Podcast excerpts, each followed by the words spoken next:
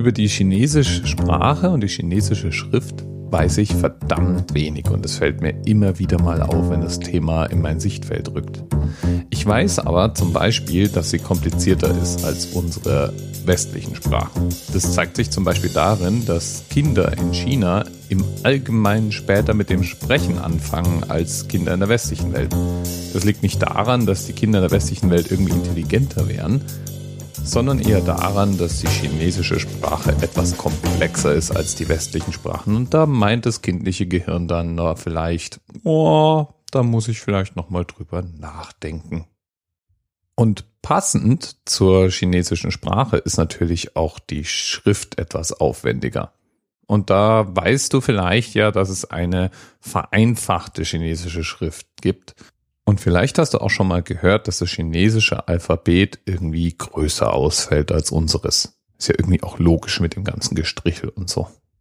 Eine Frage, die ich mir noch nie gestellt habe, bis ich jetzt zur Episode 214 gekommen bin, war allerdings, wie man denn chinesische Schriftzeichen in Wörterbüchern anordnet. Wie schlagen denn Chinesen Dinge in Wörterbüchern nach? Und das ist sehr eng natürlich verbunden mit der Frage, wie denn chinesische Schrift ganz allgemein aufgebaut ist. Die chinesische Schrift ist aus einer Art Basiszeichensatz aufgebaut.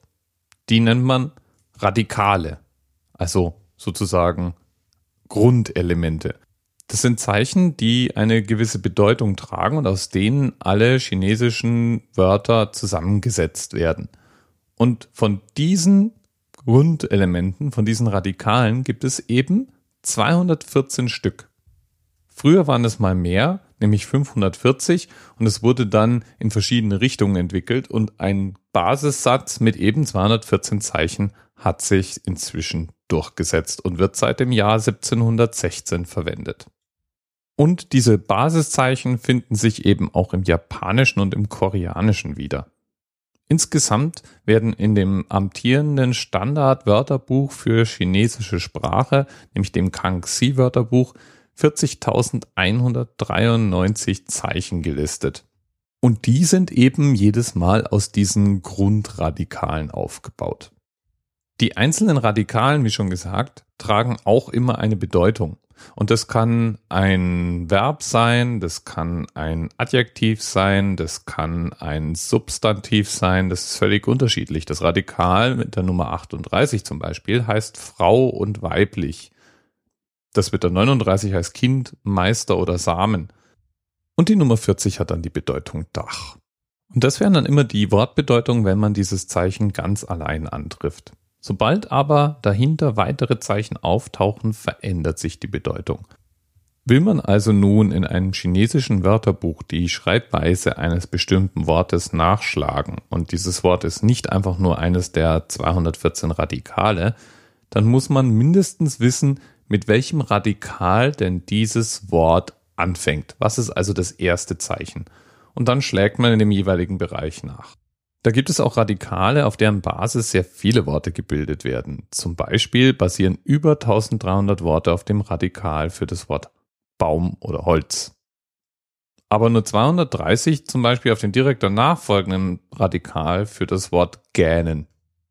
Jedenfalls kann ich, sobald ich dieses allererste Zeichen herleiten kann oder weiß, nachschlagen, wie der Rest zu schreiben ist. Und damit ergibt sich natürlich auch eine Sortierung. Diese Radikale, die sind immer in derselben Sortierung zu finden. Und so kann man eben dann auch in einem Wörterbuch die immer wieder entsprechend anordnen. Denn das sind ja die Basisbuchstaben sozusagen. Angeordnet sind die Radikale nach Komplexität. Das allererste Radikal kommt mit einem Strich aus. Das Radikal mit der Nummer 214 braucht aber dann schon mal 17 Striche, um geschrieben zu werden und bedeutet Flöte.